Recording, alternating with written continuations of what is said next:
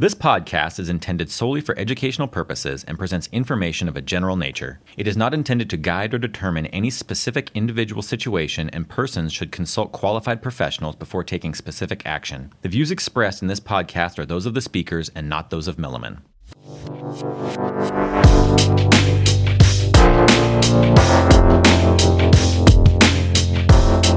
Hello, and welcome to Critical Point a podcast brought to you by Milliman. I'm Tony Dardis, and I'll be your host. On today's episode, we're talking about COVID 19 and enterprise risk management, or ERM, for life insurance companies. At the heart of effective risk management is the ability to manage to tail events. And in regards to that, the COVID 19 pandemic is raising some quite profound questions for risk practitioners. In this podcast, we'll discuss what we're seeing as the emerging issues for life companies. Joining me today are my colleagues, Ariel Weiss. Hello, everyone. And Chloe Lau. Hi there. All right, first let's talk about risk analytics. And I'm thinking here about stress testing, which is really the mainstay of the risk practitioner's work when it comes to analyzing tail risk. Ariel, what do you think COVID 19 is bringing to our attention in terms of the types of stresses we look at? So that's a really good question to start with, Tony. I I think we can divide this in, in two ways. And, and when we've talked to clients and when we've talked to other risk practitioners in the industry, we're finding that they're thinking about it two ways as well. There's the impact of COVID 19 on assumptions for stresses, and then there's the impact of COVID 19 on the types of stresses. Since your question is about the types of stresses, traditionally a lot of stress testing has been done around a best estimate scenario or a best estimate assumption set and then stressing that with different sets of assumptions which creates mathematically interesting results that don't necessarily come back to real life results. Uh, with covid-19 what we're seeing a lot more and, and what we're thinking about more as well is in the realm of narrative stress testing or narrative scenarios, as we call them, or reverse stress testing. Narrative scenarios are interesting because instead of shocking a set of assumptions on a best estimate basis, you're really thinking about conceptually scenarios like the 1918 Spanish flu pandemic and how would those translate under a COVID 19 episode and what types of uh, historical information that we have to supplement our judgment in creating those scenarios for stress tests and therefore having a narrative that ties together the results. From a reverse stress testing perspective, and this is done a little bit less, but it's quite interesting too, every company that we talk to has a set of explicit or implicit risk appetite statements in terms of where they're willing to cross the line for important metrics that they measure and how far they, they're willing to go before they say no more of these. And reverse stress testing really goes to the heart of those lines and trying to define what type of assumptions and model behavior will break those limits so that the company can understand how bad things have to get before management actions are required and management has to step in. Does that sound clear, very interesting, Ariel, and I think we're going to see a lot more of reverse stress testing in the near future. I think also related to stress testing that I'm very interested in is the question of what metric should we be testing. What are your thoughts on that topic, Chloe? Thanks, Tony. It's definitely an interesting question. I mean, in this pandemic, you're definitely looking at both qualitative and quantitative type of metrics. But I think first thing, the more important thing is to make sure that your metrics are actually consistent with what your definition of a risk appetite is within your company.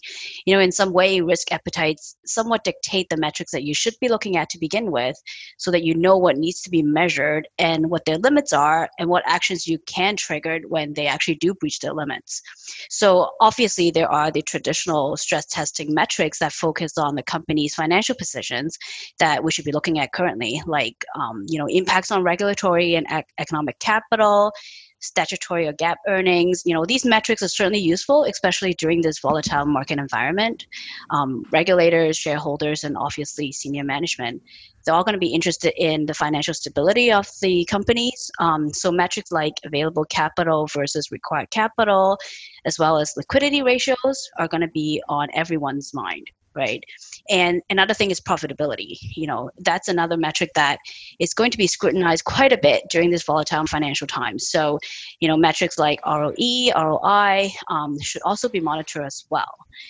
The other thing to keep in mind though is that you know this pandemic covid-19 has been affecting companies not only from a financial or reputational sense but also having severe impact on their workforce management and operational structure and generally other areas within the companies that are not being measured when conducting stress testing because they might not be easily quantifiable and they might need somewhat measured in a more qualitative manner. For example operational risk.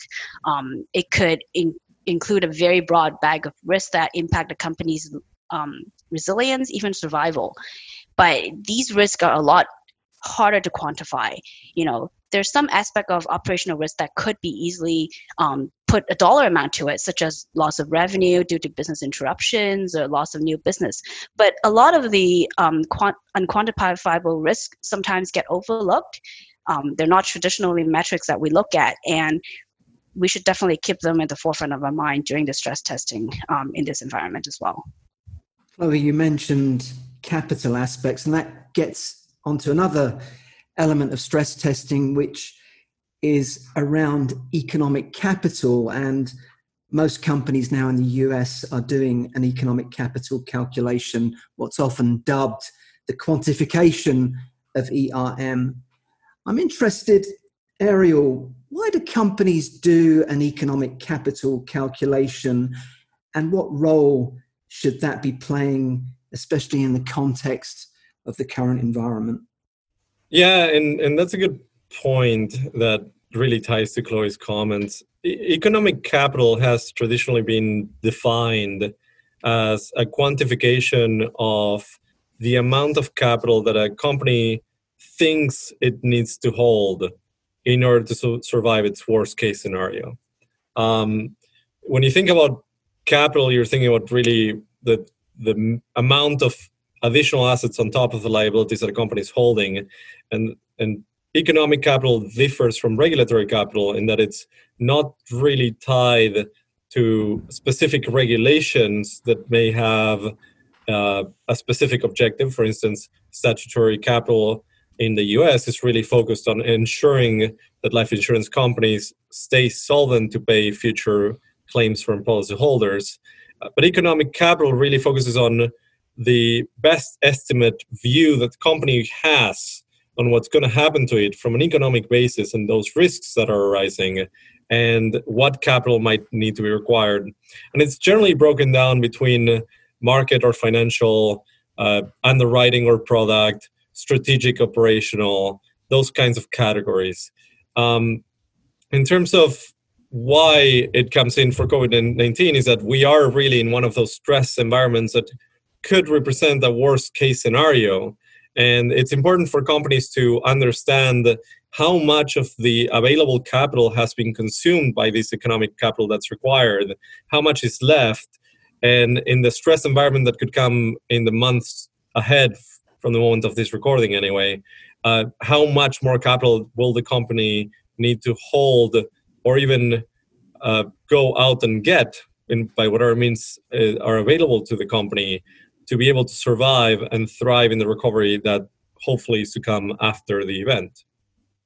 You raise a number of interesting points there, Ariel. I'll also add in the context of economic capital, to the extent you're trying to make assumptions about what's happening to risks in the tail and also what their interrelationships are it's an incredibly difficult thing, and I think COVID 19 may be raising questions as to whether su- such assumptions need to be re-evaluated and recalibrated. If you think about Solvency 2 in Europe, that's, that's calibrated to capture one in 200 events, raises the question around COVID 19 and its implications for the economy and the financial markets. Is, is this a one in 200 event? Or is there worse that could come? So you think about, say, the Spanish flu, that's about 100 years behind us.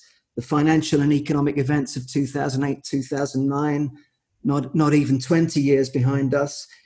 So, where does today's environment play or fall on your company's economic capital probability spectrum? Another thing I'll mention around economic capital is are models perhaps a little bit too simplistic in how they capture interrelationships between risks in the tail? So we all know about the concept of all correlations going to one in times of market distress. Thus, you start to lose your diversification benefits. But are such interpretations of correlations a little bit too simplistic? You think about a pandemic that may cause a market crash. Sounds a little bit similar to what we're seeing at the moment, doesn't it? But does a market crash cause a pandemic? So the relationships don't uh, work uh, in opposite directions in that regard. So this seems like something that maybe companies might want to explore a little bit more carefully in the future. One thing to add to that, in the in the sense of the one in two hundred event or not, it's it's interesting that you point out that we have the Spanish flu 100 years ago, and we have financial events that have been of a so far worse magnitude than what we were seeing these days, not even 20 years ago. Um, it's really the combination and that correlation on the tail that could lead to a one in 200 event, even though as of this point in time, we not we may not be in one in 200 year event yet with COVID 19 especially for life insurance companies.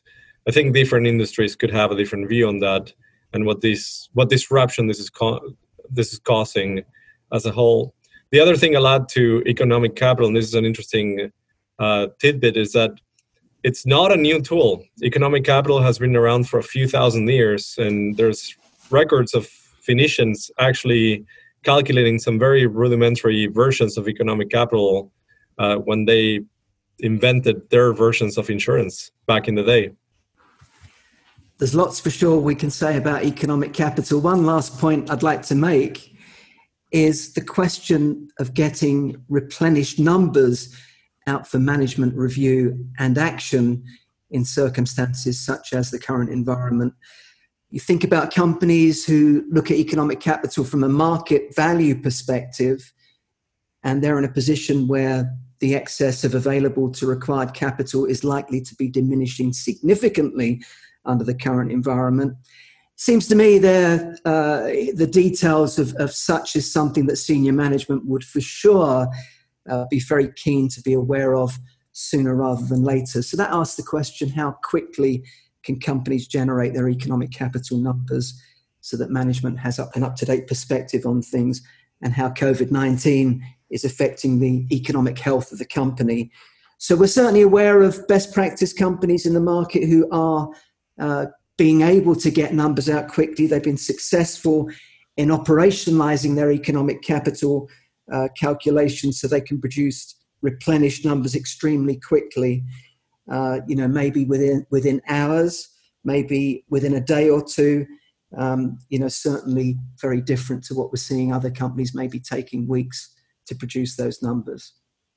Let's move on to talk about risk strategy and what is the current environment? What is COVID 19 making companies think about in terms of potential risk strategies? Are they beginning to think about possibly doing some things a little bit differently to manage the risks?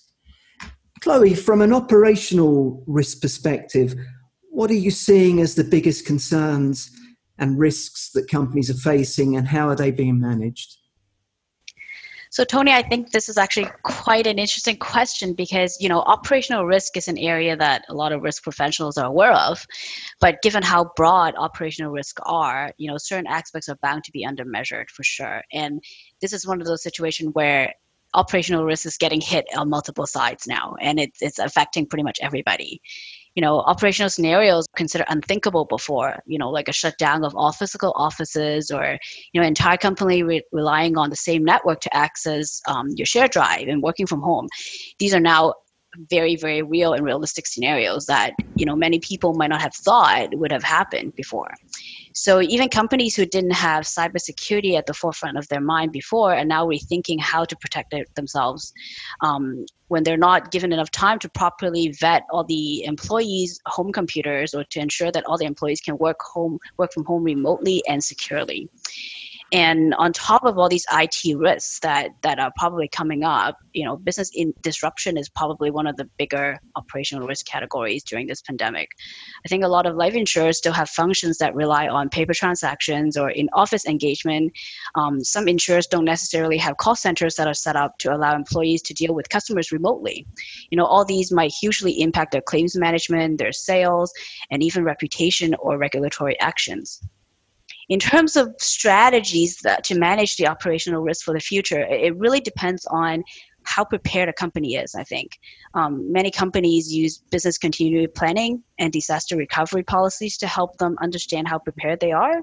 Um, even just before the wider lockdown for COVID-19, I know a lot of companies actually did test runs on having majority of their organization work from home for one day or two, just to see whether their server or the network has the capacity to handle everybody's um, requests and to be able to get everybody online you know it's obviously difficult to think of all the potential extreme scenarios like this in the future but i think this pandemic has showed us how quickly a company need to change its operational process to adapt to the extreme external environment. So preparedness and flexibility i think are definitely keys in managing operational risk. Um, in addition to having policies in place that we can put in company-wide business continuity drills during a normal environment would probably be something that companies might want to look into in the future, um, just to test out whether the entire company can be actually offline and remote work for for the entire time, making sure that there a lot of the operational processes have dual policies in place where they could be in the office and also work remote or have rotating shifts and all that. So that would be some of the strategies that that maybe some companies could consider. So, certainly a lot to think about on the operational risk side of things. And of course, there's very significant risks on the financial side as well. And maybe I'll say a, a little bit about that. So, obviously, equity market volatility. And if you could have imagined a couple of months ago further declines in interest rates, it seems incredible. One topic in particular, I think, that's worth uh, mentioning and getting increased attention is the threat and possibility of negative interest rates in the US, including long term rates. And that just exa- exacerbates and gives more urgency to addressing what was already a looming reinvestment crisis for life insurers. We've seen at least one company outside of the US bite the bullet and purchase a very large interest rate hedge for protection against their expectation of lower rates for longer. Now, of course, there's a, a cost associated with hedging in that fashion, but given where we are and the short to medium term outlook, maybe we'll see more companies adopting that kind of strategy. Negative rates as well creates a modeling nightmare for life offices. How do you model policyholder and insurer behavior in such an environment? And are your modeling platforms doing the right thing? Are you buying and selling assets as you might expect? And then how much weight do you want to give to the fact that so long as paper money continues to exist, then you can earn more by storing cash under your floorboards like my, my grandma used to do versus keeping your money in the bank. So there's all kinds of interesting modeling issues uh, to worry about in the context of neg- negative rates. Another thing I'll mention in terms of financial risks is that uh, in the context of investments, I think the time has come for broader enterprise risk aspects to be brought into the asset allocation decisions, if not already. So, for example, when making an investment decision, what are the impacts from an economic capital perspective? So, uh, we're seeing more companies giving consideration to that. There has been a trend in recent years along those lines, and I think the current environment if anything, is going to give more impetus to that. So not only does that give you uh, uh, more comfort around the investment decisions you are making, but also potentially opens the door for investment in wider asset categories, maybe to pick up a bit of extra yield and at the same time get a little bit more diversification. So um, I think some really interesting things from an investment perspective coming out of the uh, the current environment. To wrap things up, let's talk a little bit about how we're seeing the chief risk officer getting involved in critical management decisions as the COVID 19 crisis unfolds. Ariel, your thoughts on that? Uh, yeah, I think there's there's a twofold aspect to how CROs and their departments are getting involved during COVID nineteen, uh, and I think you both touched on them uh, in your points that you've made earlier. Uh, there's a point of the, the office of the CRO generally being an aggregator, if not directly a calculator and an owner of an economic capital model, and therefore being in a prime position to very quickly analyze what the results of the distress in the markets and the potential impact of the pandemic could be on the company results and its capital position, sort of being a first line, even though it's in a second line role, for helping others within the company understand the impact of the changes in the environment and helping senior management quickly make decisions that matter and will have direct profound effects in the profitability of the company in the near future as well as in the medium term. There's also the other aspect uh, that i think that CROs are getting involved in in terms of making sure that they have been second line to more of the operational aspects of the company continuing to work through business as usual plans and other such contingencies making sure that first line is activating those as appropriate and where they aren't invoking those plans themselves and where any hiccups are found because of the unique situation that they find themselves in also working with first line to smooth things out and have a consistent response for crisis management across the entire organization. Very good to see the CRO certainly at the table in making some of these strategic decisions in the current environment. And I think it's been an, an emerging trend over time that the CRO has been getting increasingly involved in using ERM to help with strategic decisions.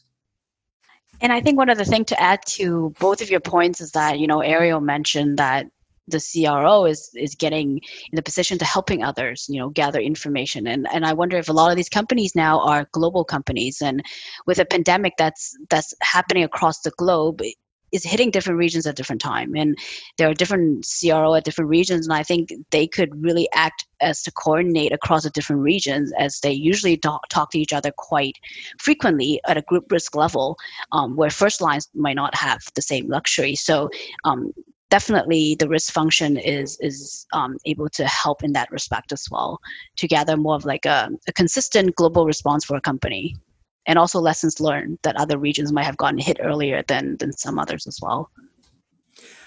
Well, thank you to you both for your perspectives. You've been listening to Critical Point, presented by Milliman. To listen to other episodes of our podcast, visit us at milliman.com or you can find us on iTunes, Google Play, Spotify, or Stitcher. We'll see you next time.